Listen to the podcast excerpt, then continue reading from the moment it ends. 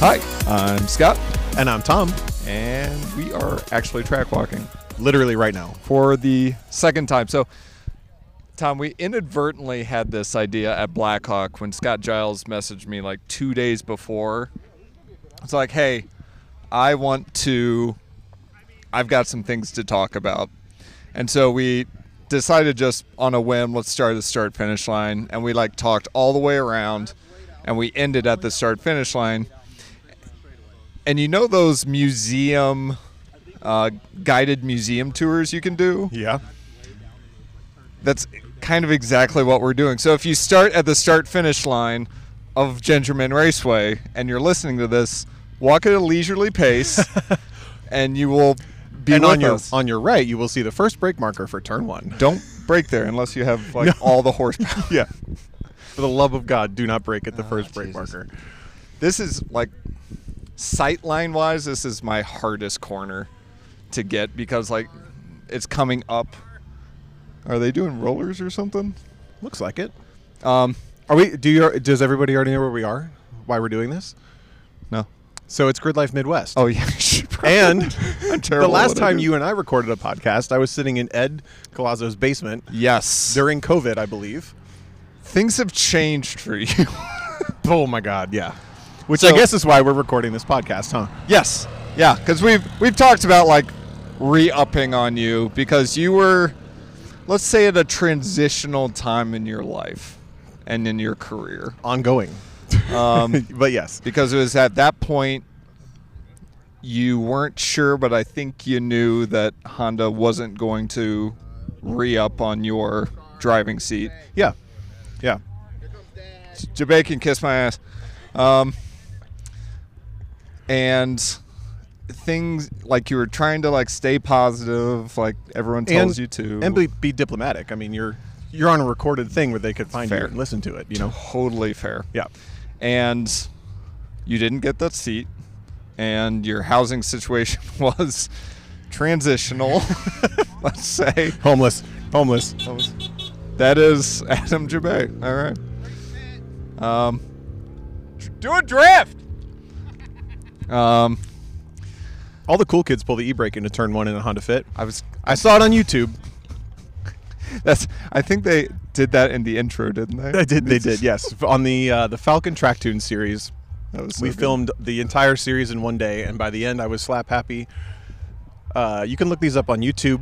It's driving James Morgan's Honda Fit, Yep. and I just turned into turn one at Gingerman and yanked everything I could out of the e-brake, Oh, and that's I got good. way more sideways than I thought I would. You really did. but I didn't flip, so that it's was okay. that was the last episode. Like they kind of Yep. saved. It felt like they saved that one. I think I think because it was the most fun to film, and I think my reaction told everybody else that this is probably the best uh, of every of you know Tom's reaction to a car, and then it, it it edited together very well. Whoa! Damn. So you might hear some booming in the background. If so, we are approaching a stage at the outside of turn two. But so since then, I mean, it's been not quite two years, uh, year and a half, where It's probably damn close to two years to be honest, because I probably had just just bought the S two thousand, just moved up to Chicago or uh, to Columbus. Yeah, this would have been like In Ed's basement. October. yeah. Yeah. Things have changed. Things have changed. What- but for good? Yeah, so you went from and I want to put this as well as I can into a podcast because I can't show you air quotes for professional racing. Yeah. That was the last professional race that you've done. Right. So for for a bit of context, I was uh, super fortunate to get to race professionally for about four years. I was on contract for Honda. Yes. Um, under various levels, starting off as essentially a retainer to drive their car, um, and then, you know, it elevated to essentially my full time job over four years. And uh, my contract was from April to April. And if you remember 2020, COVID hit in late March, and most companies didn't really start to kind of get their ball rolling and figure out what they were going to do with their time and with their employees and with their budgets and stuff until May. So my contract lapses a week later in April, while Honda's out of out of office. Everyone's out of office, and uh, when they came back in, Yeah. slowly kind of became very obvious and they, they told me outright you know we, we just don't know what's going on and we don't know what to do with you but we can't do anything right now and th- that never really changed which is you know it's it's easy to to explain that way and compartmentalize because it wasn't like I did something wrong Right. or it wasn't like I And, and that's I think that for me, like looking on the outside, that was the frustrating part. maybe Like you couldn't like say if you had done this better. if I hadn't wrecked that car Right. or like- something yeah like- like, you couldn't point to anything other than it was a weird situation. Quick question. Yeah. This is kind of the fun of these track walks. Are you still hustling all the way over to the pit outline? so if to I set didn't up for two. We're, we're standing past the turn-in point for turn two at Gingerman, and Yep. if I didn't study video now to be able to truly tell people what I'm doing rather Mm-hmm. than what I think I'm doing, Yeah. I would tell you yes. Okay. But I realized in watching my own videos, I'm usually not hustling past The grass. the grass on pit out. Yep. And I'm actually pretty much mid-track there. That's what I'm seeing most people do. Yeah. Um, and what I'm finding is when I end up trying to do that, the car wants like I'm asking too much of the car, and Yep. I can't really get it to take a set. Yep. All the way over. And what's interesting is if you come in a in a very fast car, that one is maybe less grip than power. Yeah, like the Corvette ZR1. Um, Yeah. from one lap or something, you literally come out of turn one and you stay right. Like you don't hustle back left. Yeah. You put your foot down. You create an acceleration zone, and then you bomb into turn two as fast as you can. Yep. Um, even even you know like a street class Evo or Subaru does that. okay. But Tom, what do you do in a fit? Pull the e brake, man. we already we talked about that.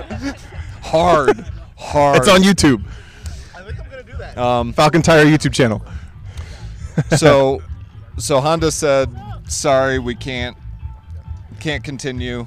Um, you said, "Okay." Kind of. I mean, there were there were some there were some longer conversations after that. They were trying to give me an opportunity to get into a testing program with the NSX GT3 car, um, the NSX Academy. I was. I don't pumped, remember. If, I was pumped when you got that test drive. yeah, so I got to test it once, and I remember before you COVID, like. I remember you like working out and like yeah, really getting ready for that. um, when I lived under the fantasy that I needed to be ready to drive a GT3 car at any time. Yeah. But the there was a program, um, the NSX Academy, the GT3 Academy. I don't remember what it was called, but they were going to put me into that. And then when when when they came back in and they were still going to do it, they didn't have the budget to let me do it, and I Okay. couldn't afford to do it myself. Right. So when it when it came down to it, I couldn't afford to stay in the position I was in Yep. and that's the reality.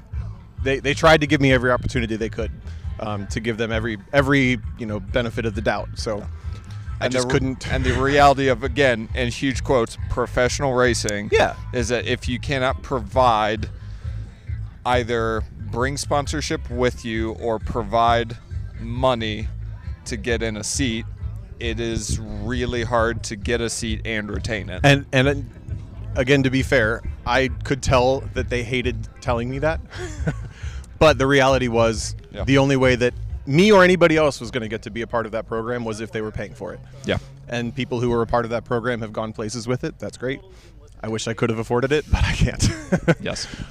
Yeah, and I remember at that same time too that again COVID was happening and everything is we saw drivers from again like a level up come down because all those programs and those series were struggling mightily. Yeah. And so all of a sudden like TCR was populated with IMSA drivers and like GT3 drivers and stuff like that. So all of a sudden like that kind of the range that you were at all of a sudden got pretty busy. Yeah, and I, I think this is kind of tied to the COVID boom of, of anything. Yep.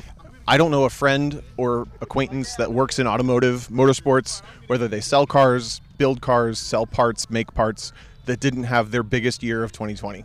I d- weird, Right, right? right, So those people in motorsports, Yes. in automotive, in anything, they were ben- they were they were fortunate to have their biggest year, and I think a lot of racing series felt that too. They had a huge influx of people who were ready to go do something that they hadn't got to do before Yep.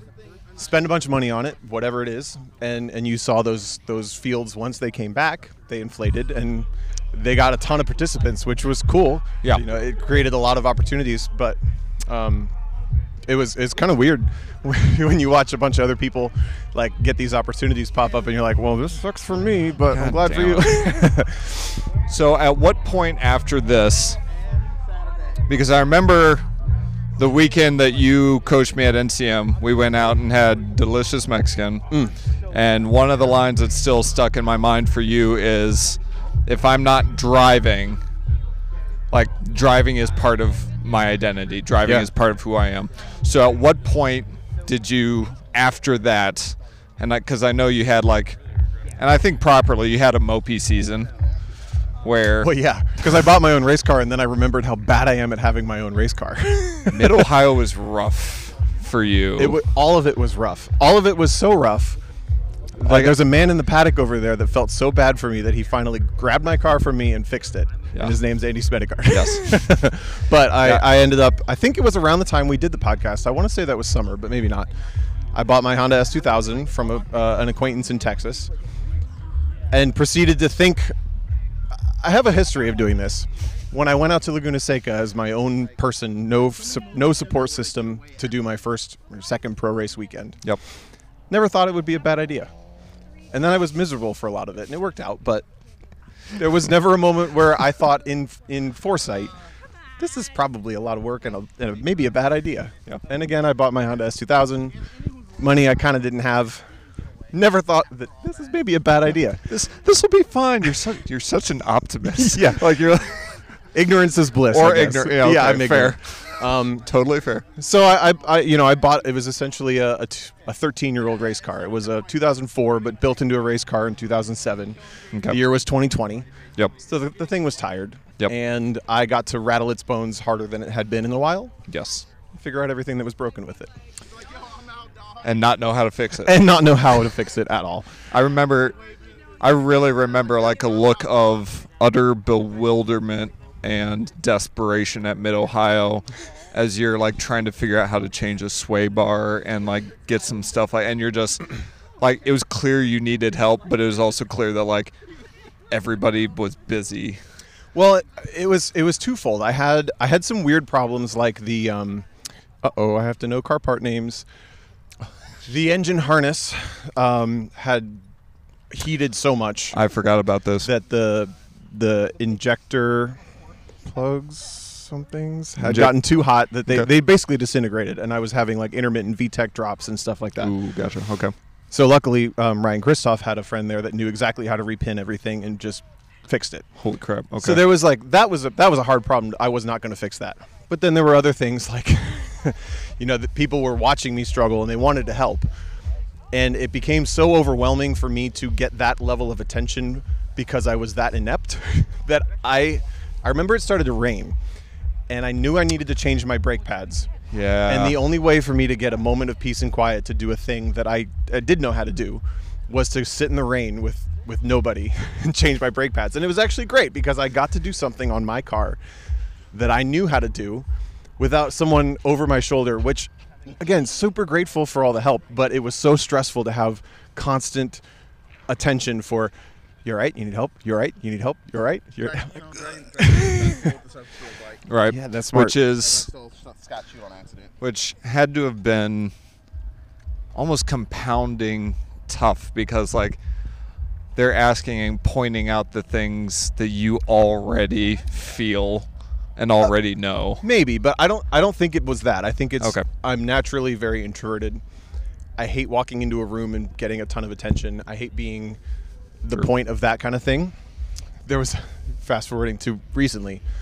I went to another event right after one lap, which we were uh, fortunate enough to win this year. Autocross? Uh, uh, it was uh, the cheap car challenge that Yeah. I bought that Acura Yeah, for. yeah, yeah, autocross basically. And I walk in the hotel to three people I know and 40 other strangers. Okay. And the three people I knew had told all the strangers to clap when I walk in, Oh god. which is super flattering and amazing and my worst nightmare. so at Mid Ohio, going back to 2020, it felt like I couldn't, I, I just wanted to be invisible and try my best. And people were trying super hard to help, which was simultaneously flattering and stressed me out so much. And you, it, Gotcha. There's no way to handle that, right? Because if you ask people to leave you alone, that's rude. Yeah, if it's- you It's almost there, there's no winning in that situation. it's other almost than a I've you gotta get through problem, this. like how Yeah. you how you respond to it. Yep. Okay. Hundred percent. Yeah. So, yeah, so you get the car and you slowly like start to real quick turn 3. Oh, we're in turn three. Yep, after turn 3. So like so the braking zone uphill but then drops away real quick before it you gain some elevation and some camber. Yeah. I don't do a ton, like especially for how tight of a corner it is. I don't do a ton of trail braking there. Just kind of like a smooth off, but like quick kind of throw it in, and then know that the camber and elevation's going to catch me. Yeah, I agree with that. Okay. Uh, I always say turn three is more like an apex zone than an apex because you start to apex like really early, but then you just kind of stay there. And turn three, if you look overhead, is actually more of two bends. Yes. With a little bit of a straight in the middle. It tricks it tricks you into wanting to turn in early. Right. So you, you do turn in early, but then you need to th- let the elevation catch you and keep you tight from that early point all the way to the exit That point. makes sense. Looks like we had some off-track excursions here today. There was uh, a friend of ours that maybe made a cape for his S2000 by going off into these banners and then dragging the banners back. Today? Today. Oh my Yeah. god, I had, had nerves. That's amazing. It's a Super S2000. so the season kind of progressed and i don't want to like document the build or anything but you were getting a hold of the car Kind of. and progressing and at some point andy smedegaard said maybe we should team up or maybe Ki- kind of. He was he was very much a resource for me when I was consistently breaking my car sure because he was willing to He's the entertain my S2000 guy. messages and yeah. I, what what I've since learned is he's highly motivated by being pushed by people around him, and he saw somebody that maybe was able to push him, not able to push him because I'm inept at most things. okay and I think I think it kind of turned from I can help and I want to be pushed into let's let's get Mm. you help. okay And uh, that was a stage one. Um, I kind of progressively broke the car more and more over the season yep in mostly harmless ways. Like I broke an axle and I broke a upper ball joint that had shifted and, and this small stuff, but stuff that was enough to put me into a tailspin. Yes. And uh, I was also racing at the time under a budget of unemployment. yeah that I was on 200 treadwear street tires against most mostly Hoosier cars, and i remember talking It was to you tough. about all that and like i mean you were you were trying to hustle but like like 15th was a pretty good day. but it's it's a tough hustle and Yeah. still club what's considered club motorsports Yeah. to get like even like free product that's hard Right. But to bring it back to where you started, I think I felt like me because I was getting to race. So it was still wasn't that bad. But my engine was blew worth up at it. NOLA, um, and that was kind of Yes. the final straw.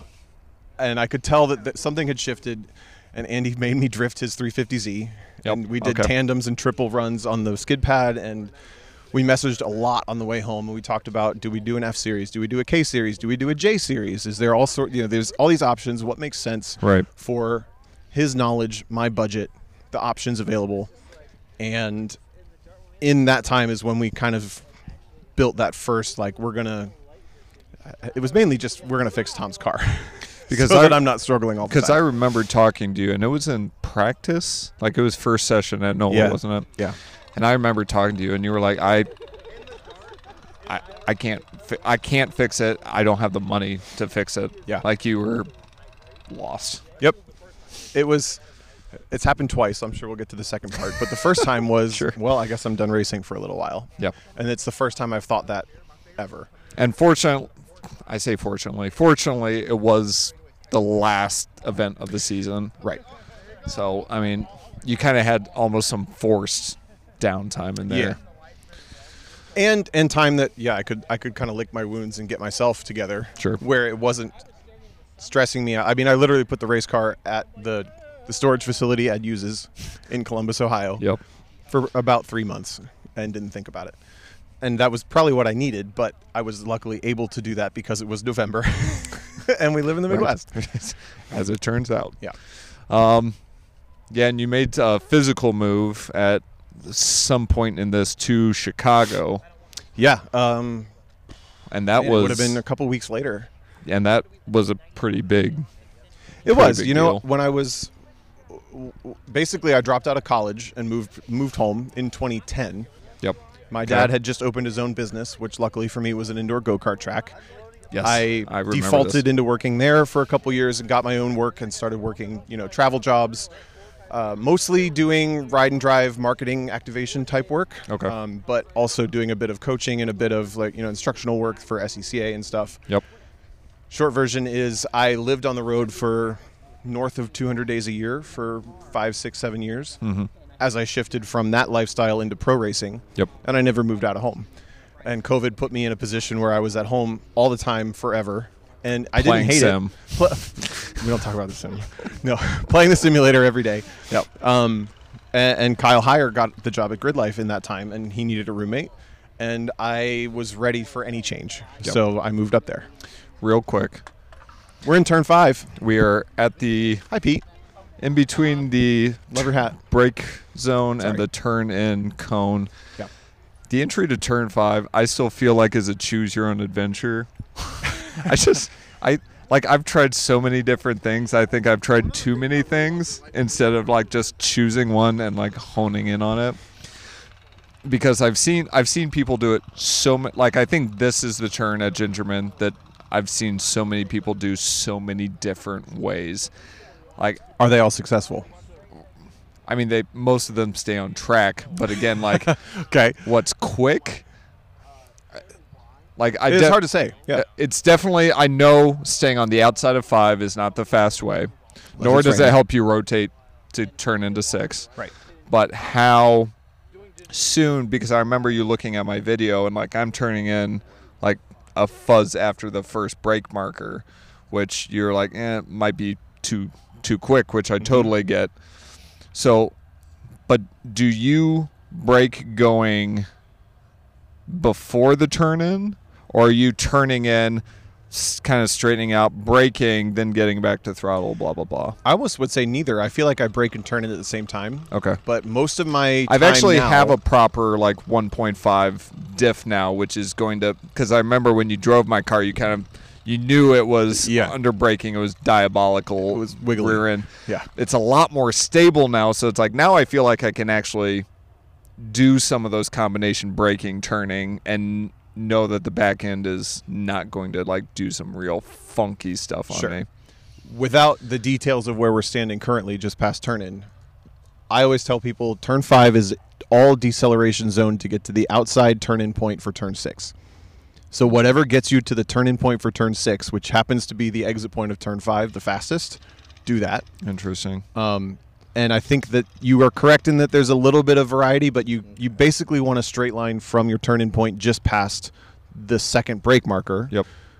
Uh, it's not where we're standing at the turn in cone. Yeah, That's you too turn late. in before that. You turn in before Yes. that, and Okay. then in, in the S2000, it's just enough. You break just enough to downshift, and then you ride the top of third, like close to the rev limiter, all the way to that turn in point out there. Now, do you accelerate right before you get to that outside? Sometimes, Okay. Sometimes I brake. Sometimes I accelerate. That's- Sometimes I'm doing a little bit of both. Like there's there's there's a lot of of play to keep the momentum up to get to that point. Yes. But whatever gets you to that outside turn in point between five and six, For as some re- fast as possible. For some reason, that again, like in the the weekend you and I did together, somehow instantly reminds me of turn one at NCM, yeah, where you're exactly. just trying to like ride the edge of grip as much as you can until you get out there, do whatever you need to do to get the car to turn and rotate to get back on throttle and carry through six. Right. There are plenty of corners ar- all over the place that are deceleration zones for the following corner. Yeah. And if you're c- treating them separately, like one is a corner, the next is a corner, you're probably underdriving the first one. Interesting. Um, Turns three and four at pit race would be another example. Um, I that's s- more I like, still need to get there. yeah, that track's awesome. Maybe later this year. maybe. There's uh, there's plenty of corners like that where you would go through the corner as fast as possible just to get to the position to get into the next corner. And Yeah. where we're standing now, towards the apex of five, although we should be about four feet left. Let's, Over let's- here. let's get over here. Three, two, one. Not on this curb, but Yeah, close. half a car width from it. Yep. With so much speed that you have to then control what happens from this point to that turn in, Okay. and then either Then you turn it lift for or six. touch a brake or a little Yeah. bit of throttle and then lift or whatever you need to do to get the car rotated. Typically, when I get out to that turning point, it's a pretty aggressive dab of the brake just to Set drop the nose and really put it into turn six. Gotcha. Okay. And then what's interesting about turn six is they have this new pavement here, yeah. and if you see, it goes uphill on exit. Yep. So the car gains grip both from the pavement and the terrain, Especially in wet. especially in the wet. But even in the dry, you you don't realize the car is going loose on you until like past the apex on throttle Yes. exit. And it's not because you were on throttle too early and broke traction. It's because you're gaining grip from terrain and pavement that all of a sudden the car's rowdy loose. Yep. and you're basically out of the corner and you didn't realize it was going to happen. Yep. Yeah, if I'm like ki- almost like four wheel drifting or at least like a little bit of rear end slip angle as you brush past the apex of six, like that's kind of how I know that I'm doing it, Right.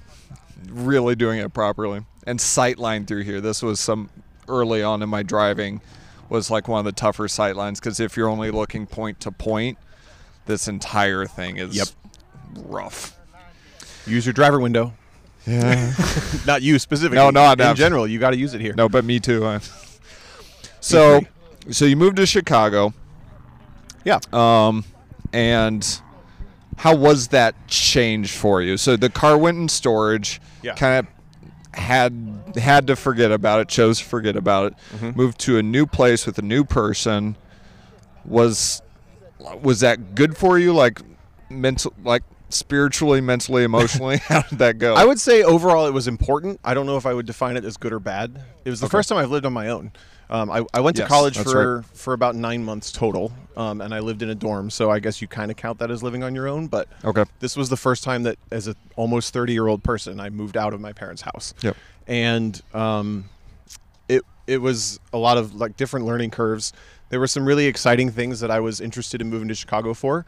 Um, Grid Life Space there, Mm-hmm. Yep. and Autobahn Country Club is there, where I have some connections that I was looking forward to maybe getting to work there. Yep. Um, Which I, was seeing someone really up like there. the way that track races. yeah, it's cool. I- I, I can't wait to go back. Like I, I don't care for the place or the paddock situation, et cetera, et cetera. But And how like it's always hot. how it races, Yeah. I really enjoy. it is cool. Anyway, There's- and you were seeing somebody. Yeah, so that was all Chicago centric, and and none of it went anywhere really, um, as far as changing my life or anything. But Okay. I think it was important for me to finally move out and finally start to take you know some ownership of what I was going to do with my own time because honestly, when I was racing for Honda, I felt pretty kept, and especially the last year I was on a full contract. M- The main commitment for my time was to go to the races they wanted me to go to, and then I felt a lot of duty to go to things that I wanted to go to and tie it to Honda, which I think was a strength, but also Yes. there wasn't a lot of, you know, if I wanted to go sit by the neighborhood pool at my parents' house for a Monday, I would. And that was not really, you know, that's not really how adults live most of their lives. Um, so I, I was very fortunate to live that lifestyle, but I think it was important for me to kind of break out of that and get back to a reality where I have to make my own money and I have to Yeah. be aware of things like rent or things like, you know there- Yeah. there's there's those those last Yeah. bits of growing up that you don't do until you have to Yeah, and it's- that uh, was the important part of being in chicago i think And I've never seen that come without stress and anxiety. oh for sure like unless you, unless you have financial backing, which again, like, are you doing it on your own at that point? right Um. so i was living there um i moved there december 2020 so that was like second covid shutdown era Yep. and the the biggest challenge with that was Yeah, there there Chicago wasn't- really did, didn't it? Well, any That's city, right. yeah. Yep. But th- I, f- I thought it would be a little bit more social than it was, Okay. um, especially with, with a lot of people that I know, quote unquote, from Chicago. You don't realize how f- big Chicago is until you, or any city, until you go there and you realize that person you know lives an hour from you still. and and it really was fairly solitary, um, a- and, pretty challenging to s- to kind of feel normal, I guess. So I, I would kind of white knuckled through a bit of it, but I knew I was moving Yep. at some point, and the question was, do I move to Ohio, where I'm from, or do I try something else? Yes. That one took a little while to figure out. Fair. I mean, yeah, moves on their own. Like the physical location is totally seems in service to something else. Like the reason why you move to certain places is because you either know somebody or there's a job opportunity or There, there's some like you, unless you're retired and you just like want the view. Yeah. I until you get to that point where you kind of have that luxury to be able to do it. Like the reason why you move to places is so that you can dot dot dot. Right. So at this point, Can I just say we're entering turn Please. seven, but I'm really not the biggest fan of Gingerman as a racetrack, but it's one of my favorite places to be because of what's off to our left. Somehow we get the best sunsets, we get the best view, the best like nature. Is that fair to say? yeah, It's just beautiful It is. to be here. So let's actually do this while we're recording. Is this our? Come here. we'll we'll just get like our silhouettes in the background. Oh my god. What just happened? Well, you guys are with more friends. Scott just flashed us. oh no! That is tragic. Let's use that. All right. Well, no, I'm sorry. You have to use that now. Oh yeah, that's that is absolutely the thumbnail for this. Um and if you're listening to this, you know why. You're welcome. That's my face. Um all right, so Chicago, the Yep. so at, at some point you're trying to figure out financially like how can i just subsist on my own Yeah. how can i make money so that i can make rent make utilities and hopefully again part of who you are do race car things Right. Yeah. so how let's jump ahead to what you're doing and then let's talk about how you got there i Yeah. think that might be easier to do Right. so you are currently living in Wisconsin. You are teamed up with ASM, um, kind of in a mutually beneficial arrangement, I hope so. and um, you are doing coaching in several different avenues, different types of coaching. I think that is really interesting. So why don't you talk about like your the different types and what kind of what you offer? Is this my sales pitch? Go for it. I did a podcast with somebody else that felt like an ad for myself the whole time, and it was very strange. Well, I, I remember. I, I want to preface too. I remember calling you. what Was it early? It was early this year, and just being like, "Hey, I know you're doing this kind of coaching. Like, I kind of want to do some of this too." And like, me calling you felt like, like for some reason, like just felt like super aggressive. Like, "Hey, you're coaching. I want. I'm coaching too. Um, I just want to be sure, like, that I'm not stepping on your toes. No, I- but like, it felt super awkward to me to call, and I hope you didn't feel. that way. no, I totally get why you feel that way. And Okay. I also was flattered that anybody would think to. I mean, I think it's fair that we all exist in this same little space. We're We have to playing in the same coexist. pool. and that goes for driving a different race. that goes for hobby, that goes for business, that goes for any of it.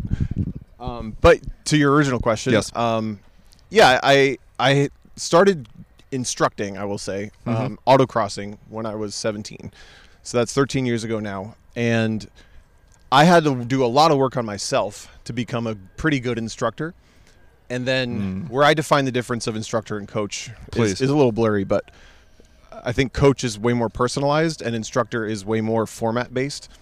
If, that's, if you can boil it down to that, uh, an instructor teaches a format that's given to them by someone who designed it, and a coach f- designs what you do based on your needs yes, and Yeah. obviously that comes with more more attention from the coach it comes with more financial investment to do the coaching whatever um, it's and I've I've talked with Andrew Rains about this too. Like instruction, you are not totally, but you are trying to fit your student into what you are doing. yeah it's curriculum based Where you're coaching, you are formatting what you are doing to your client. right Okay. exactly um, so I, I was instructing for a long time and i accidentally i would say started coaching because i would come to grid life events Yep. and as much fun as I would have all the time, I would generally be kind of bored during the You're day when bored. everybody else was doing their thing, and I, I would come to hang out. And it started just by Tom's here and he'll drive your car, and, and hopefully it helps. Maybe put a light bulb on, in your head or something. Or hey, if you've got video or if you've got data. Yeah, yeah. And it was it was when I was racing for Honda. I didn't need money. And Yeah, it it, was- helped me start to groom my ability to give people feedback on that tailored coaching level rather Sure. than just instruct. I this also- was 2017, 2018. I also remember talking to you about like, hey, do you have time if I come and do this? And you're like, yeah, nobody's actually taking me up on this. Yeah. And I couldn't fucking believe it, you idiots. Yeah, that must You have been, should you should have gotten in on the ground floor. Sure. Anyway. Uh, yeah, and it was partially selfish because I was bored, but it, at the same time, it, it got that little that little snowball go- going at the very tippy top of the hill, Sure. and that helped me not only groom what I feel is my ability to do that, but also hopefully maybe give me a little bit of inspiration that I could actually do it. What are we looking at That moon. moon. It's pretty, isn't it? I love how like even with the little sliver, like you can see the light kind of bending around the Yeah. backside so you can still like it, that's a ball just hanging up there. Isn't that insane? Anyway. God, I have a question. Okay. How do you take turn nine? How do We're- I how this do is I turn take- eight. How do you take eight to nine? No, no, I know where we're Okay. at. but How do you take eight to nine, and how do I hit the porta potty? I am Oh no! All right, all right, all right, all right. It's, it's fair question. What you need to do is overcorrect, and the car just hooks up into wet grass, and you are just pointed at what you're pointed at. E brake.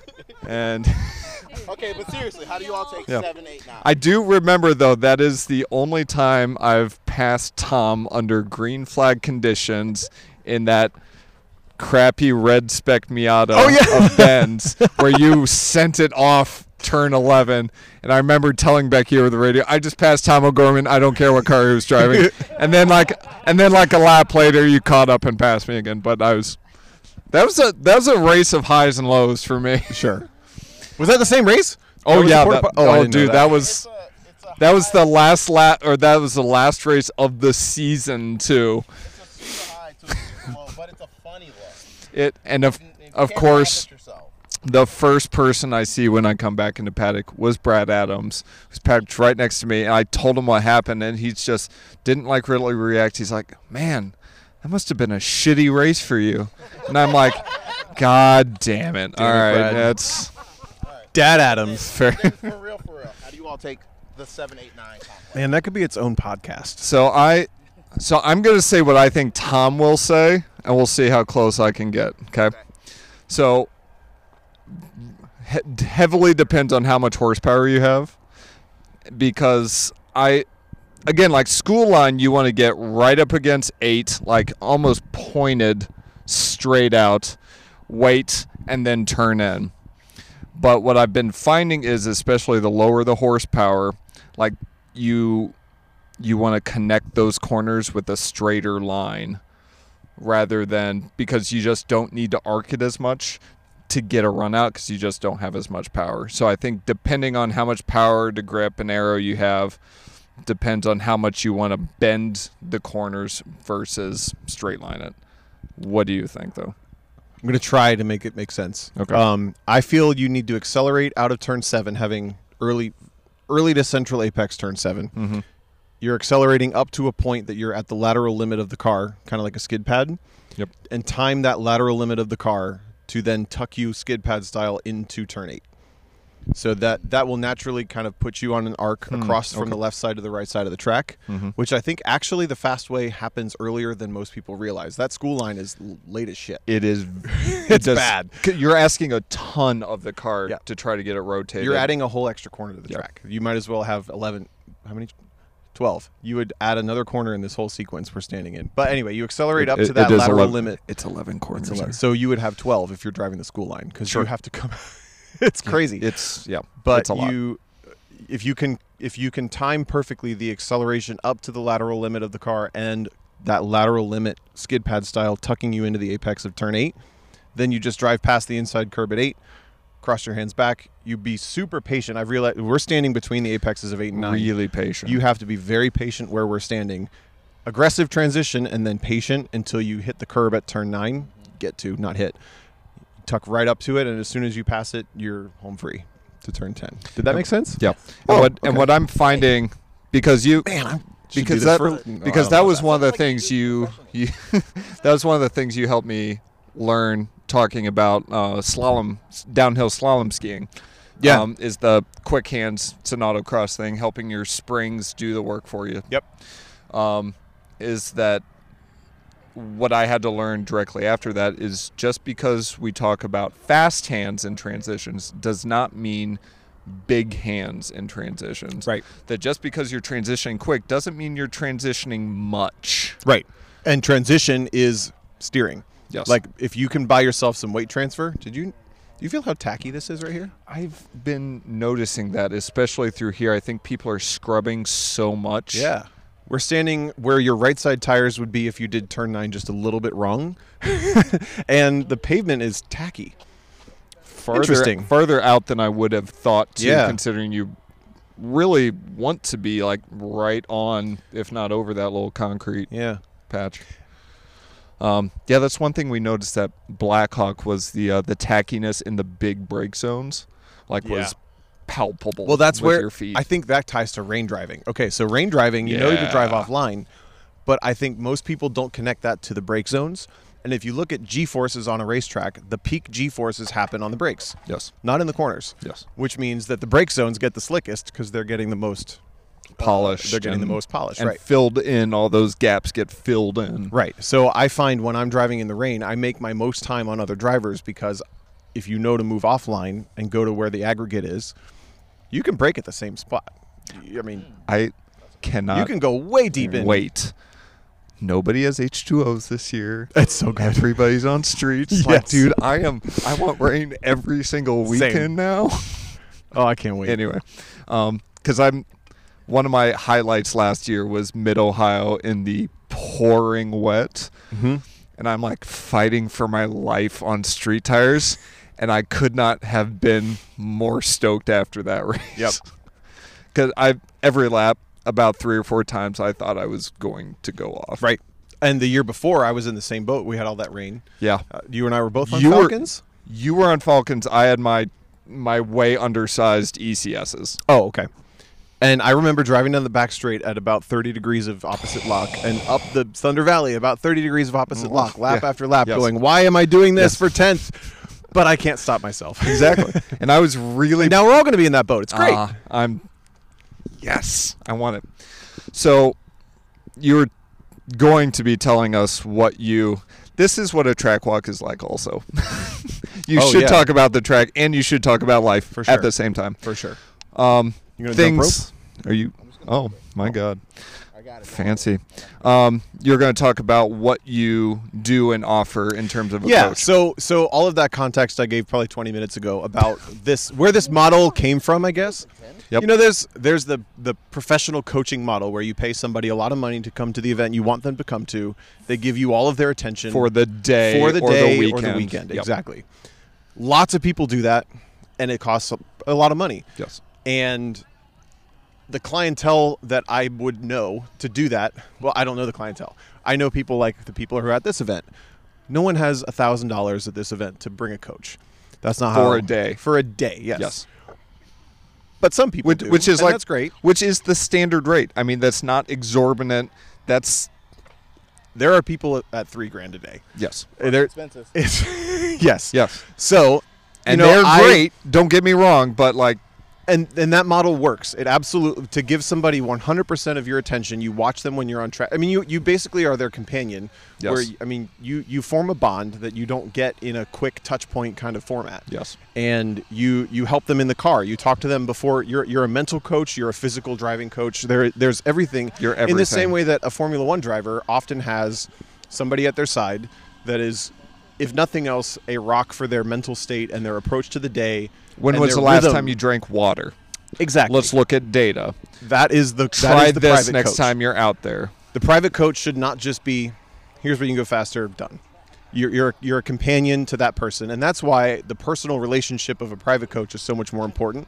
you is. can't just be a, a walk a walk in and, and be you know distant kind of thing. Yes, Um. So so there's that, and I've done that before, and I do that now, and it's it's a lot of fun to do that. But for the people that can. but I know that it's hard, right? So, and Yeah. I come from the world where, like, if I wanted to do that, I couldn't afford it. sure, So, there was this other little thing that I was doing at Grid Life events where I was doing it with 10 I would drive 10 cars a day. yep, And I realized that maybe I could do that in the same efficiency on a way more affordable model, but the quantity of it kind of creates a bit of a living for myself. yes, Make me nervous. So you so you offer So I do trackside coaching, is what I call it. It's an Sure. event that I'm already at, Yep. just like I used to be. so it saves on travel costs because you're Right. going to be there anyway. You're not being charged for me to be there. You're not being charged to be the one getting all of my attention. yep. I have the time and the ability to give you, let's call it maybe one to two hours over the course of the event.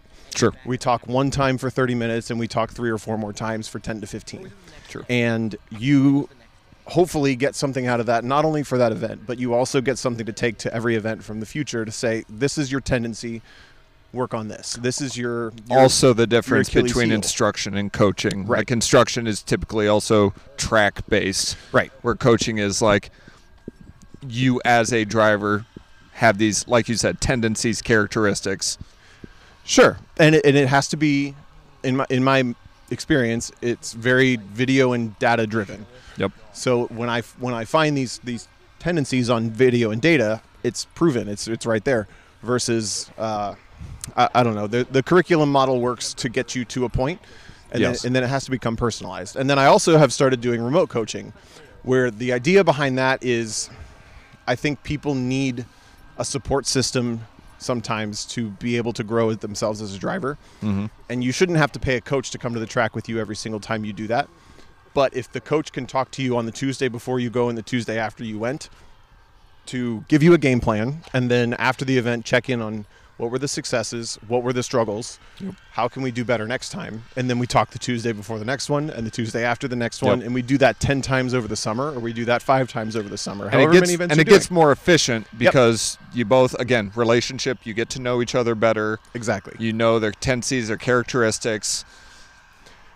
Yeah, it just it And- gets easier the more you do it. and it's amazing the feedback I've gotten working with someone in that way to say I went to the track and instead of being stressed when I got there, I was ready to have a good time and I knew what I needed to do. yeah. Um, Real or, you know, it's it's mental. Yes. Real quick, since we're here, we're at the entrance of turn 10. What I've been flirting with um, is this turn to me reminds me of the keyhole at Mid Ohio in shape, in that I've started to flirt with instead of staying all the way out and turning in from the outside, is to, I don't want to say pinch it, but aim my braking towards like mid track Yeah. and then hooking it. It seems to cut more distance where I don't feel like I'm gaining a ton and just staying out there. yeah. Because turn 10, you're it's a downhill kind of off camber.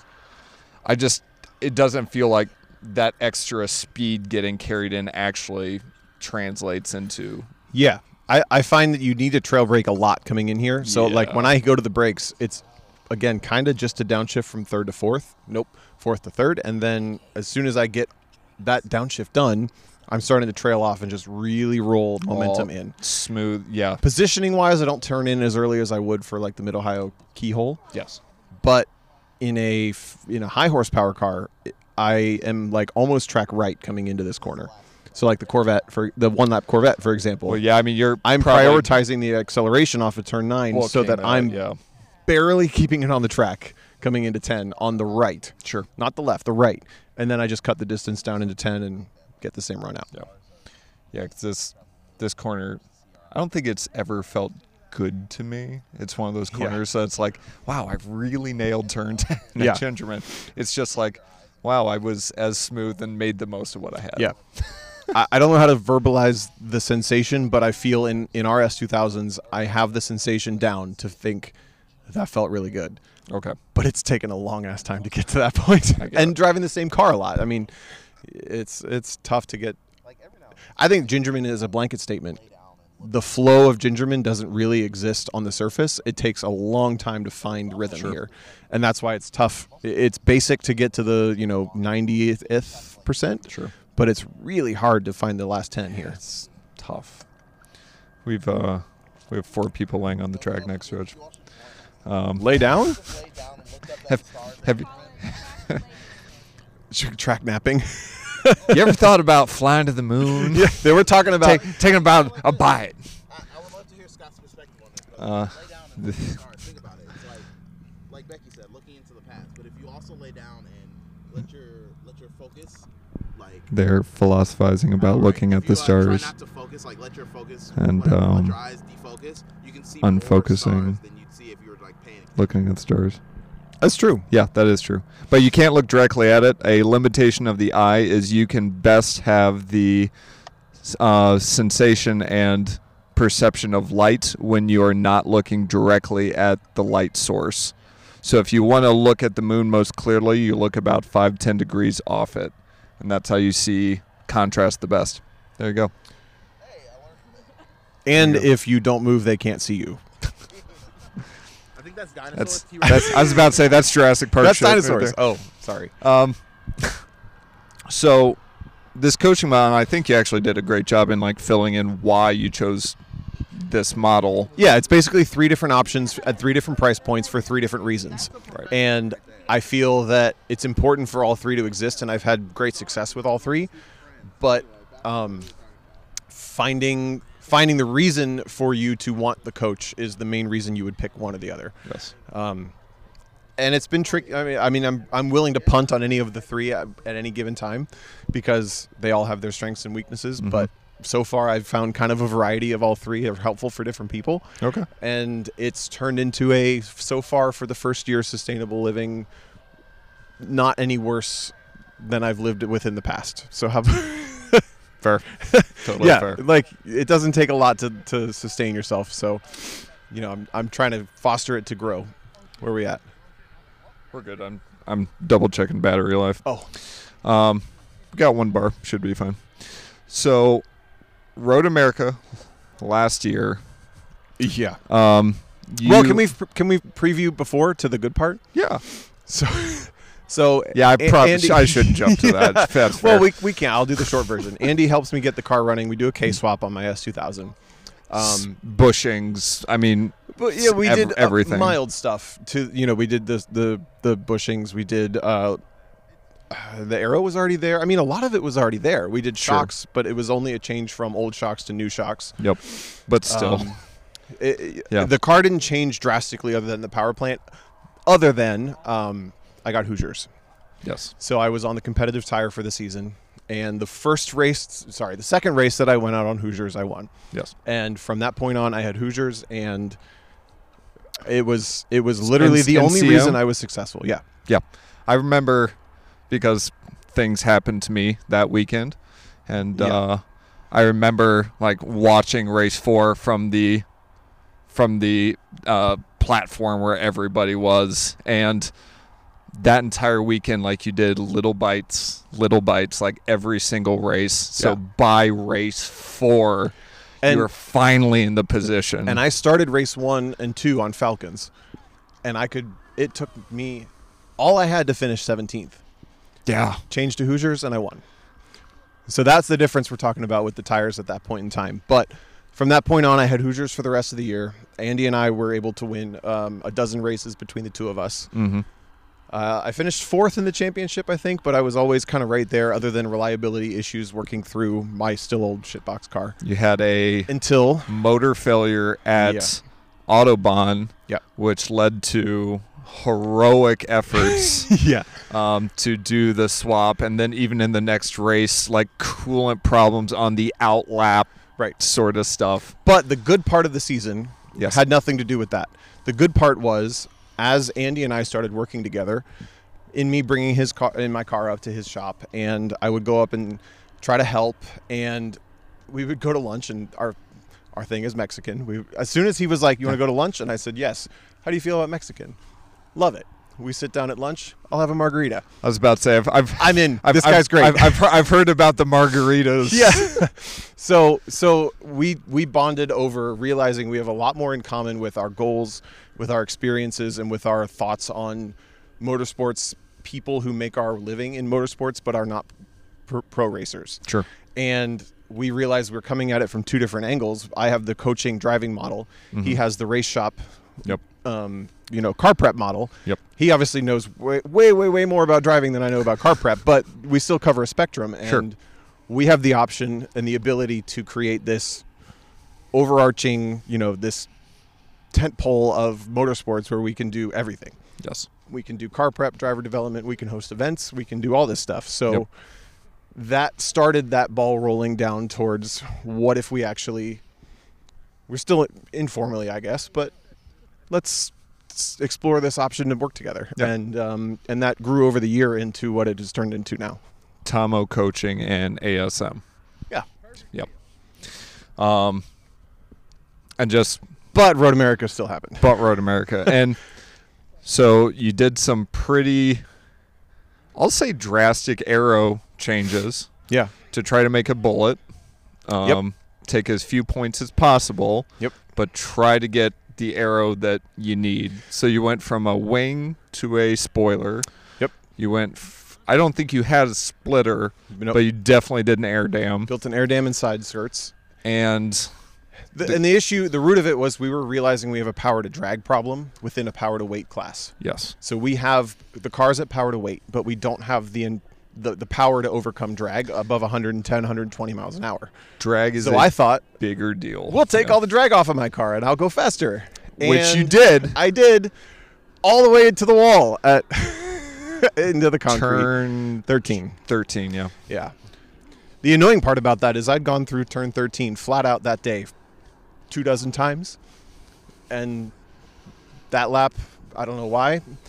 Uh, My, my best scientific explanation is the, the spoiler that I built off the back, which was about four inches tall and ran the width of the car. Okay. As soon as it got the amount of sideways that the car snapped sideways, it stalled because it didn't have any end plates or anything on it. And the downforce went from maybe kind of a little to absolute Nothing. none. And I just could not save it. Yeah. Yeah. I mean, So- at, at those speeds, hundred pounds here or there, all of a sudden disappearing is Yeah. could be a thing. So I went into the concrete at about 80 miles an hour, and that S2000 I bought a year and a half before was Done. no more. Done. And that was the second time in my racing career that I thought, "Ah, I guess I won't be racing for a while. Um, but you're back. And Yeah. dude, you're. So the the new S2000 that you were driving is largely black, and up until this weekend was pretty plain. yeah. And I love the rainbow accents you put on Me this thing. too. It looks so good.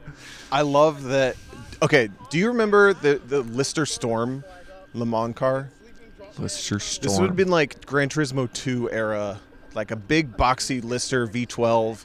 It's never into the and whole it's video all game black, thing, but okay. But it has this like heatscape um, roof on it, so it's like all Interesting. rainbow on the yeah, roof. yeah. Um, and I accidentally kind of created something like That's- that. it looks it, It looks, really good. Cool. I like it a lot. Well, uh, if but Well, hopefully you actually watched the Midwest live stream. If not, go back. Even though we haven't done it yet, uh, time is a weird construct. And look at Tom's car because Yeah. it's very cool. so the the car came to be because I, I obviously crashed my car. Um, My teammate Zach actually let me race his car the the following weekend. I forgot about that. Not only that, he put me in his car the next session. Like I an rem- hour later, I remember drove talking again. to you about this, and Yeah. you were super humbled. Well, yeah, because I, you know, well, first I, I had just wrecked. Right. Who put someone who just crashed into their car? But also, it was massively helpful for my psyche because I had just wrecked and I didn't understand why, Yep. and I, I didn't do anything different that lap. I didn't ask for it. I didn't change anything. And I think it would have been easier if I had, but I didn't. And Zach put me in his car, and the first time I went through turn 13 in his car with the proper arrow, I realized that a monkey on their first session could go through that corner flat in that kind of car. Yes. And it made me realize that the arrow setup that I had built was so bad that I was going to crash that day, no matter how much I was trying not to crash Sure. and someone who with less experience than me would have crashed probably on their outlap. It was that bad, and I built the arrow, so I can say that it was all me. Fair. Fair. And I was I was chasing something that I shouldn't have been chasing. So for him to give me that peace of mind to say I was asking for it in a different way, and I should have listened to the warning signs, but I didn't do anything wrong in that moment as a driver. Helps me sleep at night, even That's if I huge. still sound a little delusional. no. I remember that being a thing um, when I was water skiing. Is it's inevitable in ski jumping, which is a crazy, unique, weird sport in and of itself. That if when you wreck, if you don't break any ribs, which is super common because you're doing crazy amounts of speed up a six foot ramp, Yeah. is that as soon as you physically can, get on a pair of skis, Yep. put your helmet on and your crash suit, you have to you have to do it again. Get back on the horse. You have to because mental it's and it's not a physical thing, it's mentally Yeah.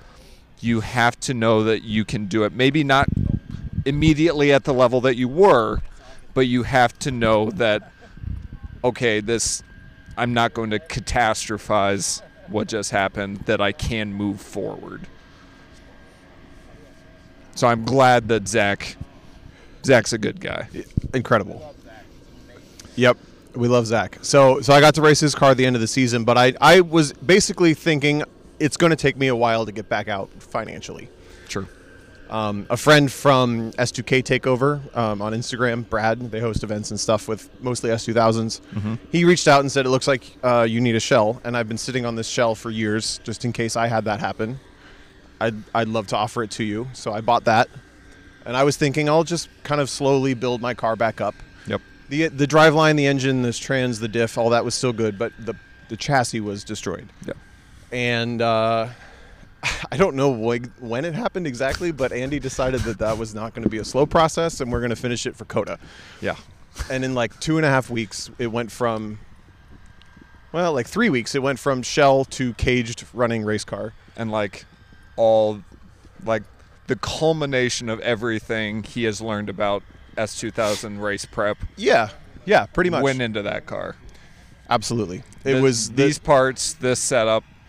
yeah it was it's still it's still getting there as far as the the overall fine tuning um but the efficiency with which that car was turned out was assembly line level that you could not have unless you know that car inside and out Yeah. every, every inch of that car and, and it's it's so well built i mean it's it's finished every race since it was built it's won four of the 12 it was in um, it was it was amazing to be a part of and i also learned a lot because we started doing youtube videos Yeah. and we started by documenting the build on that car yeah. um, which is something I've always wanted to do. So it, it- that's another thing that you know, working working with somebody who has similar goals in motorsports. I Sure. never would have started vlogging on YouTube with by myself, but now I've got at least one other person that thinks it's cool, and uh, and we get to do it together. nice. So we are we're not very far into this season. No, I mean, Grid Life we did uh you did Coda, we're doing everything, you're everything. every single thing. Okay. Yep, Um where's he going? I don't know where to go. Go to the inside. it's a tractor, tractor. We got we got to finish our lap anyway. Um, the uh, They're about to get hit with a jet dryer, and they don't know it. Yeah. Oh, he's so nice. He We- turned it off for them. we we definitely went the right way. Um, did Coda? We did Atlanta, yep. not Road Atlanta. And what was after NCM? NCM? You did NCM. Yeah. Uh, one lap, which was a good time. Yeah. Uh, real quick, because again, I can't say I know you super well, but I've been around you enough to see. I was about to talk to you as soon as you came off the track at Putnam after the second Yeah. session, and I was about to come and talk to you, and I, when you parked the car, I looked at your eyes and knew now is not the time because something happened. I didn't know what, but that you needed a minute to collect and ground yourself. Like, I didn't know if you did super bad or if you got scared out of your wits or what, which I've later learned was the latter. Uh, not even that. No. Uh, I guess I don't know if you maybe need some context to One Lap of America, but we, you know, you're. I mean, these people probably heard about it, right? You guys talked about it yet? Oh, we, we, we talked about it. Yeah, I thought we so. talked about it. so on on One Lap, where are we? We are on What's the all this straight. grass? I think this is part of what he's blowing off. of that. He's, he did a U-turn probably. Yeah. I thought we were on a rallycross course. so so on one lap, I mean, it's it's this slow build because it takes so long for the event to happen. Yes. I think everything happens on a delayed reaction. Yeah. So you you realize you've started competing within maybe two to 24 hours of you already did start competing. Like when you finish the wet skid pad, you're like, oh shit, it started. Yeah. And and everything kind of delays like that, right? So throughout the week, And it's so so fast paced. You don't get a you don't get a chance to like Yeah, it's- reflect. it's both super slow and super fast. It's it's strange to describe, but throughout the week, you know, we're traveling with Andy and Alex. Basically on the road, we get dinner half the time together. We're in constant contact, but they are also our closest competition. yes. And I don't feel competitive towards people on one lap somehow. Two two years running anyway, it feels like it's my event to do how I do. Sure. So I don't feel there was a lot of competitive energy towards it, but there probably is, subconsciously. I, Um, You're- you're a race Putnam car was driver. the last day, and Yes. it was raining. challenging conditions. First, yeah, morning session was pretty normal, and I don't know. I, I can't tell you now either what happened the second session, other than it was the kind of session that you you chase your entire life and you do motorsports for. It seemed And- like you went you went somewhere else. Yes, it, it was the closest thing to a religious experience I can say I've ever had. In that I was so focused and in I, I can remember the whole thing. It wasn't like a blackout. I can remember Just everything that complete happened, flow. but 100% flow state in like it wasn't even it wasn't even that special. Like I went slower in the afternoon than the morning. Right. It was more wet, but whatever. But in the afternoon, it conditions got significantly better as the run groups went. Sure. And you gapped y- first place, which was you, to second by not a small margin, and you Sure. had the worst conditions. But I don't think it was I- again. I don't think it was competitive based. It was something about being so in the zone in the car. Yeah. Doing it, it was the closest to myself that I have felt in a long time. In a way, Interesting.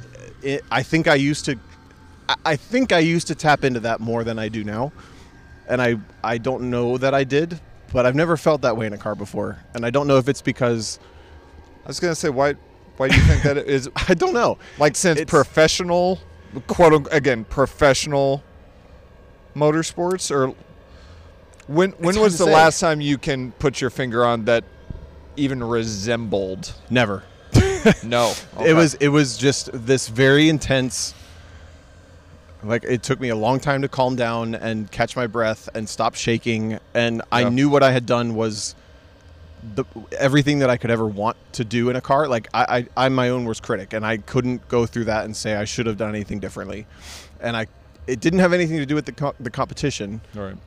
but I also knew that we'd done really well, and it, it was it was so intense. I I, I find the fast uh, the the psychology of all this fascinating Yeah, and I wish I could describe it better other than it was the coolest feeling and I'm glad it happened but also the most mysterious like Yeah. post session thing that's ever happened because I, I mean I literally couldn't stop shaking and then the next day when we finally finished the event that kind of came back and it was it was like layers of this this intense emotional feeling towards uh, it's it's a a car event that doesn't matter much on the grand scope of things but sure. So the, I It- guess my question would then be like, how do you learn to trigger and harness that for the future? You know, the only thing that was different for that session than any other session was S- S- Steve and I are, are teammates on one lap. He told me going into that day, no, he told me going into that year. Like, you know, Yes. we start in May. He probably told me in J- February, March. This is the last year that you and I are going to do one lap together like this. I have other people I want to do it with. I have other cars I want to Totally do it get with. Totally get it. Absolutely perfect. Um, so I knew that that last day of one lap was likely the last time I would drive that car on one lap With Steve. Ever. With Steve, yeah. Exactly. and I told myself before that session, this is the last time you get to do this. Enjoy Swan it. song. Yeah. And I even like Honda got cut short. Um all, Yeah, I- all of it. Like Yeah, I you guess don't you never often go- really knew that that was going to be your a- last race with Honda. Right in a in a or in a in an ever way, you know, that may be a little bit morbid, but you don't ever go on track thinking, this is the last time I get to do this. Enjoy it. And I th- maybe if you did that every time, I think the value would be lost, but also maybe you would be more in tune with what's happening and enjoy what's happening more. So this this may be super lame, and this might be really loud behind us too. Yeah. But that reminds me of the formerly like super famous author Stephen Covey, the seven Suce- seven habits of highly successful people. Okay. And one of the things was begin with the end in mind. And that, that thing's kind of stuck with me. Is like do things with the intention of how you want to end them. Yeah. And to have that clarity, like, and I'm even like in my weird brain, I'm thinking like, if you knew when you died, That's what I'm saying. Man, It, maybe like- a little bit morbid, but I, but again, like, I, imagine the power. the reason why so many old churches had cemeteries next to them, I think, remind yourself, like, this ain't lasting forever. Yep. and the fact that you i th- god i'm i'm not going to come up with a word right now but you had the privilege of knowing that this is it Yep. you don't get another redo have fun enjoy it but your race car and perform Yep. and i think that's pretty it was it was fascinating just to look at you just in Yeah. general but um Whatever. i had to um but just like after that session like you were shaking Yeah. your eyes were like you'd seen a ghost i mean it's, i mean it was bizarre to just observe you experiencing the come down Yeah. from that experience it still gives me chills to describe it, but I think the best I could quantify it as is exactly that. It's for all for all I know, it was that session or it was those two years of getting to do that um, over two of the rougher years of my time. That like this is the last time you get to drive this badass car on a racetrack in this kind of event. Like, go enjoy that. fighting for the win And oh, and the other thing that happened, I don't know if uh, if anybody like listens to music before events or, or, or sessions, but this car had a full stereo system and stuff. And the drop on the song I was listening to before that happened the moment the guy pointed us from grid, and it was like, I you could tell me it was just that, just the drop of it was um, Automatic by Oliver, if you want to look it up. Yep. But the drop at the beginning of that song happened the moment the guy pointed us onto the racetrack.